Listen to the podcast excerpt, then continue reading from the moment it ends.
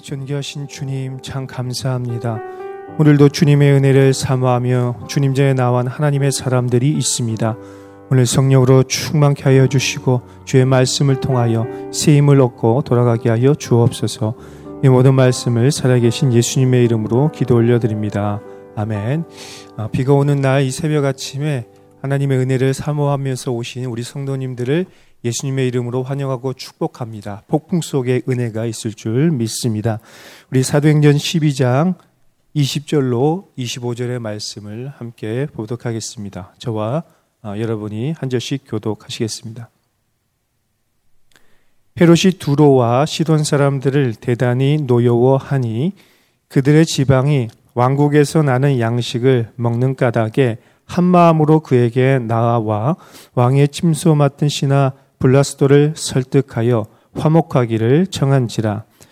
헤롯이 나를 택하여 왕복을 입고 단상에 앉아 백성에게 연설하니 백성들이 크게 부르되 이것은 신의 소리요 사람의 소리가 아니라 하거늘.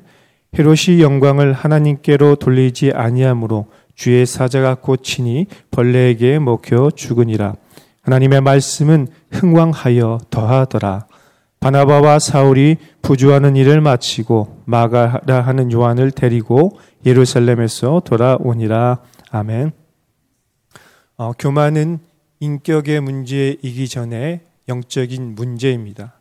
교만은 사탄에게서 시작되었고 아담은 사탄의 유혹으로 말미암아 교만의 열매를 맺었습니다. 아, 사탄은 교만의 왕이기 때문에 우리의 교만을 마치 자기의 에너지처럼 삼고 있습니다. 그래서 우리가 교만하면 교만할수록 사탄은 기뻐하고 더 힘을 얻게 되는 것입니다. 그렇기 때문에 교만은 단순한 인격의 문제이기 전에 영적인 문제이고 인간의 죄성 그리고 육체의 본성이며 해결하기 어려운 영적인 문제라고 할 수가 있겠습니다. 그리고 그 결말은 굉장히 비참할 것입니다. 하지만 교만은 어떤 특정한 사람들만의 문제는 아닌 것 같습니다. 저와 여러분도 자칫 잘못하면 교만의 늪에 빠질 수가 있고 모든 사람이 다 교만할 수 있는 것입니다. 크고 강한 사람, 부하고 잘난 사람만이 교만하는 것이 아니라 모든 사람이 다 교만할 수 있다라는 것입니다. 교만의 크기와 대상, 그리고 교만의 형태만 다를 뿐 저와 여러분은 어쩌면 오늘도 교만한 삶을 살아갈 수도 있습니다. 대체로 교만은 우리보다 연약하고 낮은 사람들을 향해서 흘러가게 되어 있습니다. 그래서 상대적으로 비교하고 또 상대적인 우월감을 가지고 다른 사람에게 교만하기 때문에 다른 사람들을 상처 주고 힘들게 하고 아프게 하는 경우가 종종 있습니다. 다른 사람보다 조금만 더 뭐 가지면 조금만 더 잘하면 금세 교만해지는 것이 우리 인간의 본성이라고 할 수가 있겠습니다. 그런데 이런 크고 작은 교만보다 더 하나님의 마음을 힘들게 하는 최고의 교만이 있습니다. 그것이 무엇일까요? 바로 하나님의 주권을 거부하고 하나님이 우리에게 풍성하게 주신 은혜를 망각하는 것입니다. 우리 신명기 8장 13절로 14절의 말씀을 함께 읽어보겠습니다.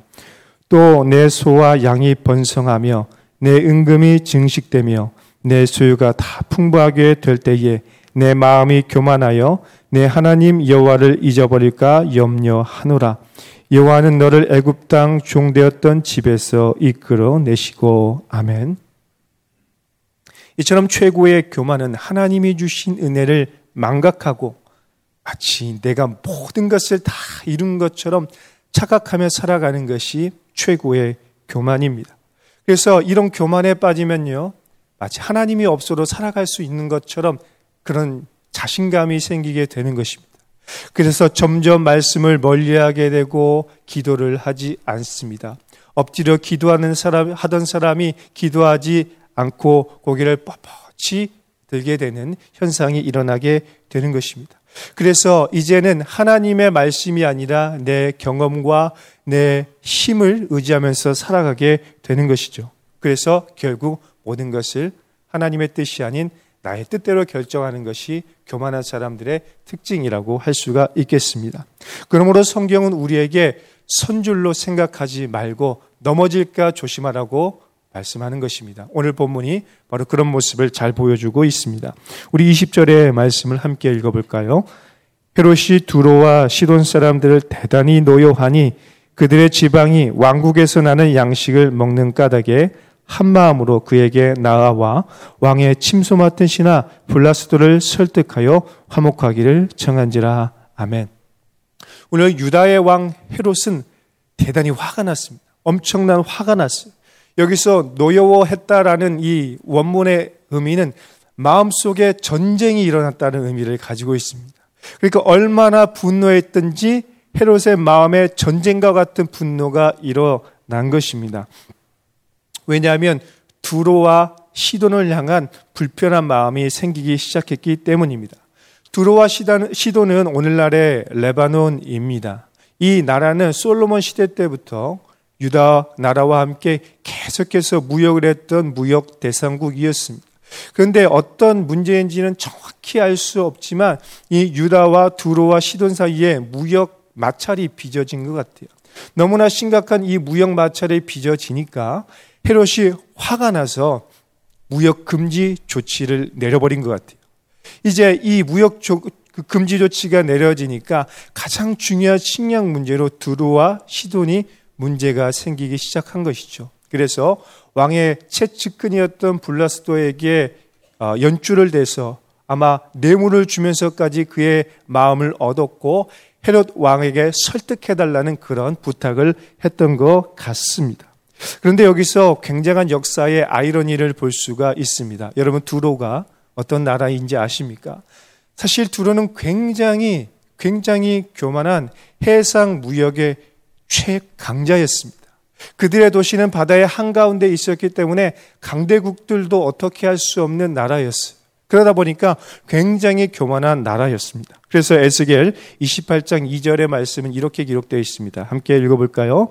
인자야, 너는 두로 왕에게 이르기를 주 여호와께서 이같이 말씀하시되 내 마음이 교만하여 말하기를 나는 신이라 내가 하나님의 자리 곧 바다 가운데 앉아 있다 하도다. 내 마음이 하나님의 마음 같은 채할지라도 너는 사람이요 신이 아니거늘 아멘. 이처럼 두로는 스스로 자기 자신을 신처럼 여겼습니다. 아, 우리나라는 바다의 한가운데 있어서 강대국들도 어떻게 할 수 없고 우리는 무역의 최고인 나라야라고 생각하면서 그렇게 스스로 자부심과 교만에 빠져 있었습니다. 그런데요. 바벨론의 느부갓네살 왕과 그리고 헬라의 알렉산더 대왕이 두 차례 침공을 했고 이 나라가 몰락을 하기 시작했습니다. 그래서 한 역사가는 이렇게 기록했습니다. 두로가 어부들이 그물을 펴서 말리는 장소가 되었다. 해상 무역의 최강자였던 그 두로가 어부들이 잠깐 들려서 그물을 펴서 말리는 그런 나라로 전락해 버렸다라는 것입니다. 그런데 바로 오늘 그 교만의 극치를 달렸던 두로가 헤로당 앞에서 굴욕적인 외교를 하고 있는 것입니다. 이것이 바로 역사의 아이러니입니다. 여러분 헤롯 역시 굉장히 교만한 왕이었습니다. 이 헤롯은 우리가 살펴본 것처럼 야구보 사도를 죽이고 베드로를 투옥시켰던 헤롯 아그리파 1세였습니다. 헤롯은 로마 황제에게는 바짝 엎드려 가지고 황제의 신임을 얻었지만 반대로 자기 나라에게서는 굉장히 고개를 뻣뻣이 세우고 군림하는 그런 이중적인 왕이었습니다. 그래서 자기 민족들에게 뻣뻣하게 군림하면서 민족들이 백성들이 자기에게 주는 찬사를 마치 양식처럼 여겼던 사람이었습니다. 사탄이 교만을 그의 에너지로 삼은 것처럼 헤롯은 사람들의 립서비스와 찬사를 자기의 양식으로 삼았던 바로 그런 사람이었습니다. 21절과 22절의 말씀 볼까요? 헤롯이 나를 택하여 왕복을 입고 단상에 앉아 백성에게 연설하니 백성들이 크게 부르되 이것은 신의 소리요 사람의 소리가 아니라 하거늘 아멘. 요세푸스의 기록과 달리 이 앞뒤 문맥을 살펴보면 이날은 백성 어, 헤롯이 백성들을 다 불러 모으고 두로와 시돈 시돈 사람들 앞에서 좀 자기를 과시하고 싶었던 날인 것 같습니다.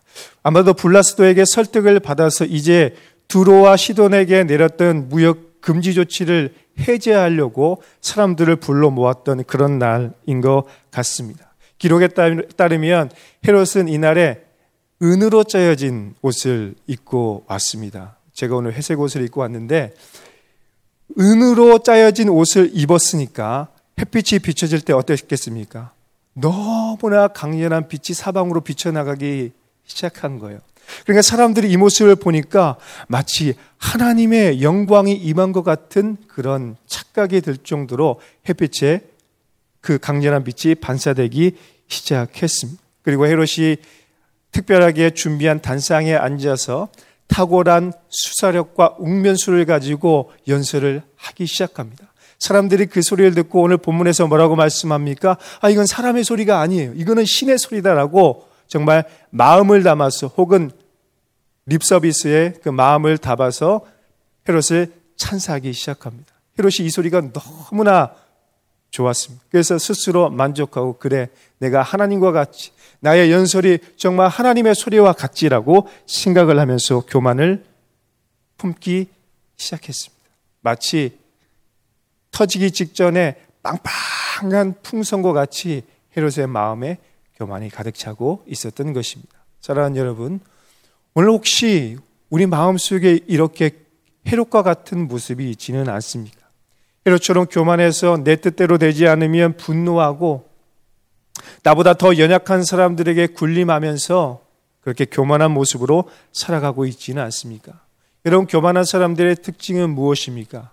교만한 사람들의 특징은 모든 것이 자기 뜻대로 되어야 합니다. 내 경험, 내 계획, 내 방법대로 되지 않으면 분노하면서 당신 내가 누군지 알아? 이런 말을 자주 합니다. 내가 누군데 이런 대접을 하는 거야 라고 스스로 생각하는 경, 향이 많이 있습니다. 언제나 자기 도취에 빠져 있고 자기 영광을 추구하는 사람들, 강한 사람들에게는 약하고 약한 사람들에게는 강한 이중적인 태도를 보이는 것이 바로 교만한 사람들의 특징입니다. 사랑하는 여러분, 만약 우리 마음 속에 우리도 모르게 이런 교만의 씨앗이 뿌려지고 자라나고 있다면 오늘 우리 스스로를 점검하고 헤롯의 비참한 결말을 기억해야 할 것입니다. 23절의 말씀입니다. 헤롯이 영광을 하나님께로 돌리지 아니하므로 주의 사자가 고치니 벌레에게 먹혀 죽으니라. 아멘. 요세푸스에 따르면 이때 헤롯은 굉장한 복통에 시달리다가 5일 만에 죽었다라고 기록하고 있습니다. 그런데요, 그 평가보다 더 중요한 것은 성경의 기록입니다. 성경에 뭐라고 말씀하고 있습니까? 하나님의 천사가 곧 치시니 벌레에 먹혀 죽었다라고 성경은 평가하고 있습니다. 보이지 않는 하나님의 손길이 교만한 헤롯을 치니까 벌레에 먹혀 죽는 수치스러운 결말을 맞이하게 됐다라는 것입니다.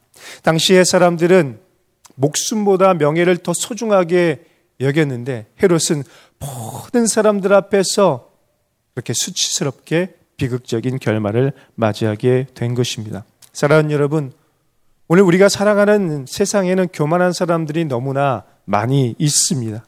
이중적인 태도로 살아가며 분노가 가득한 사람들이 너무나 많습니다. 그런데 그들의 권세가 영원할 것 같고 너무나 커 보이는 것도 사실이죠. 매일 우리가 만나는 직장 상사, 어쩌면 오늘 우리가 출근해서 만나는 직장 상사들, 우리 주변에 강하고 잘나고 부한 사람들, 권력자들을 보면서 우리가 낙심하게 될 때가 참 많이 있습니다. 그런데요, 그런 사람들을 보면서 더 힘든 것은 무엇입니까? 그 사람들이 너무 빛나 보인다는 거예요. 마치 오늘 헤롯 왕이 입고 있던 그 은빛 옷처럼 교만한 사람들이 너무 빛나 보이고 그들이 하는 말이 마치 신의 소리처럼 들릴 뿐만 아니라 그들이 하는 말이 마치 신의 말처럼 그들이 말한 대로 된다라는 것입니다. 여러분, 오늘 우리는 이럴 때 어떻게 해야 할까요? 바로 헤롯, 헤롯의 비참한 결말을 기억해야 하는 것입니다. 하나님이 치시니 곧 벌레에 먹혀 죽었다라는 이 비참한 몰락과 반전의 역사를 기억하면서 살아가야 하는 것입니다. 세계의 역사가 이것을 너무나 잘 보여주고 있습니다. 여러분 한, 한때 북아프리카의 맹주였고 또 이스라엘 백성을 압제했던 이집트의 현재의 모습은 어떻습니까? 페르시아와 이집트를 넘어 인도까지 영토를 확장해 나가려고 했던 알렉산더의 나라는 지금 어떻습니까? 그리고 가장 넓은 영토를 차지했던 징기스탄의 나라는 지금 어떤 모습입니까? 팍스 로마나를 주장하면서 강력한 군사력을 기반으로 세계를 정복해 나가며 마치 자신을 신으로 섬기라고 했던 로마의 모습은 어떻습니까? 무적 함대를 자랑했던 스페인, 그리고 해가 지지 않는 나라라고 자부심을 여겼던 대영 제국의 모습은 어떻습니까? 우리가 살아가는 세계 역사의 모습, 그리고 오늘 헤롯이라는 인물을 통해 보여준 것처럼, 그리고 우리 주변에 살아가는 그 사람들의 모습 속에서 발견하는 진리는 무엇입니까? 언제나 교만한 자들의 몰락이 다시 반복되고 있다라는 것입니다. 권불 10년, 화무 11홍이라는 그 말처럼 결국 교만한 자들의 권세는 몰락하게 된다라는 것입니다. 하나님의 징계 앞에서 철저히 무너지게 되는 것이죠. 그러므로 교만한 자들의 메이저리그에 들어가지 못했다고 낙심하고 좌절하시기 하지 마시기 바랍니다. 교만한 자들 때문에 상처받고 두려워하지 말고 주님 오실 그날을 바라보면서 하나님을 신뢰하고 오늘을 묵묵히 믿음으로 살아가시길 예수님의 이름으로 축원합니다. 바로 그런 사람들에게 하나님의 은혜와 축복이 있을 줄 믿습니다. 24절의 말씀이죠. 함께 읽어보겠습니다. 하나님의 말씀은 흥왕하여 더하더라. 성경은 헤롯의 비참한 결말과 대조적으로 하나님의 말씀이 흥왕했다라고 말씀하고 있습니다. 왜 그럴까요? 하늘같이 교만했던 사람들은 비극적인 몰락을 경험하지만 하늘을 바라보며 오늘을 겸손히 살아가는 그 말씀의 사람들, 하나님의 교회는 흥왕의 역사가 일어남을 대조적으로 보여주고 있다라는 것이죠. 하나님을 대적하는 교만은 꺾이지만 하나님 앞에 겸손히 살아가는 사람들의 인생은 하나님이 책임져 주신다라는 것입니다. 사랑하는 여러분, 교만한 사람들은요, 남들에게 대접받고 높임받고 알아주기를 원합니다. 그러나 하나님의 사람들은 예수님을 따라 섬기며 낮아지는 그런 삶을 살아가는 것입니다. 왜냐하면 하나님은 교만한 자를 낮추시지만 겸손한 자를 높이시는 영적인 진리를 알기 때문이죠. 그러므로 교만한 자들은 세상에서 올락하지만 겸손한 자들은 하나님께서 승리를 주시고 결국에 영광스러운 결말을 맞이하게 해주실 줄 믿습니다. 이 비밀을 알 때 우리는 오늘도 섬기며 더 겸손하게 주님을 따라가는 삶을 살게 될 것입니다. 25절의 말씀입니다. 바나바와 사울이 부조하는 일을 마치고 마가라는 요한을 데리고 예루살렘에서 돌아오니라. 아멘. 지난 11장에서 살펴본 것처럼 글라우디오 황제 때에 예루살렘에 큰 흉년이 있었습니다. 그래서 안디옥 교회는 바나바와 사울을 통해서 예루살렘 교회를 돕는 부조의 사역, 곧 love ministry를 시작하게 된 것입니다. 여러분 이것이 바로 겸손한 하나님의 사람, 겸손한 하나님의 공동체의 특징입니다. 교만한 사람들은 다른 사람의 것들을 가지고 내가 더 잘 살기를 원하죠. 그러나 겸손한 하나님의 사람들은 힘들고 어려운 때에 우리의 것을 가지고 섬기며 나누는 삶을 산다라는 것입니다. 여러분 이것이 하나님이 기뻐하시는 사람들의 모습입니다.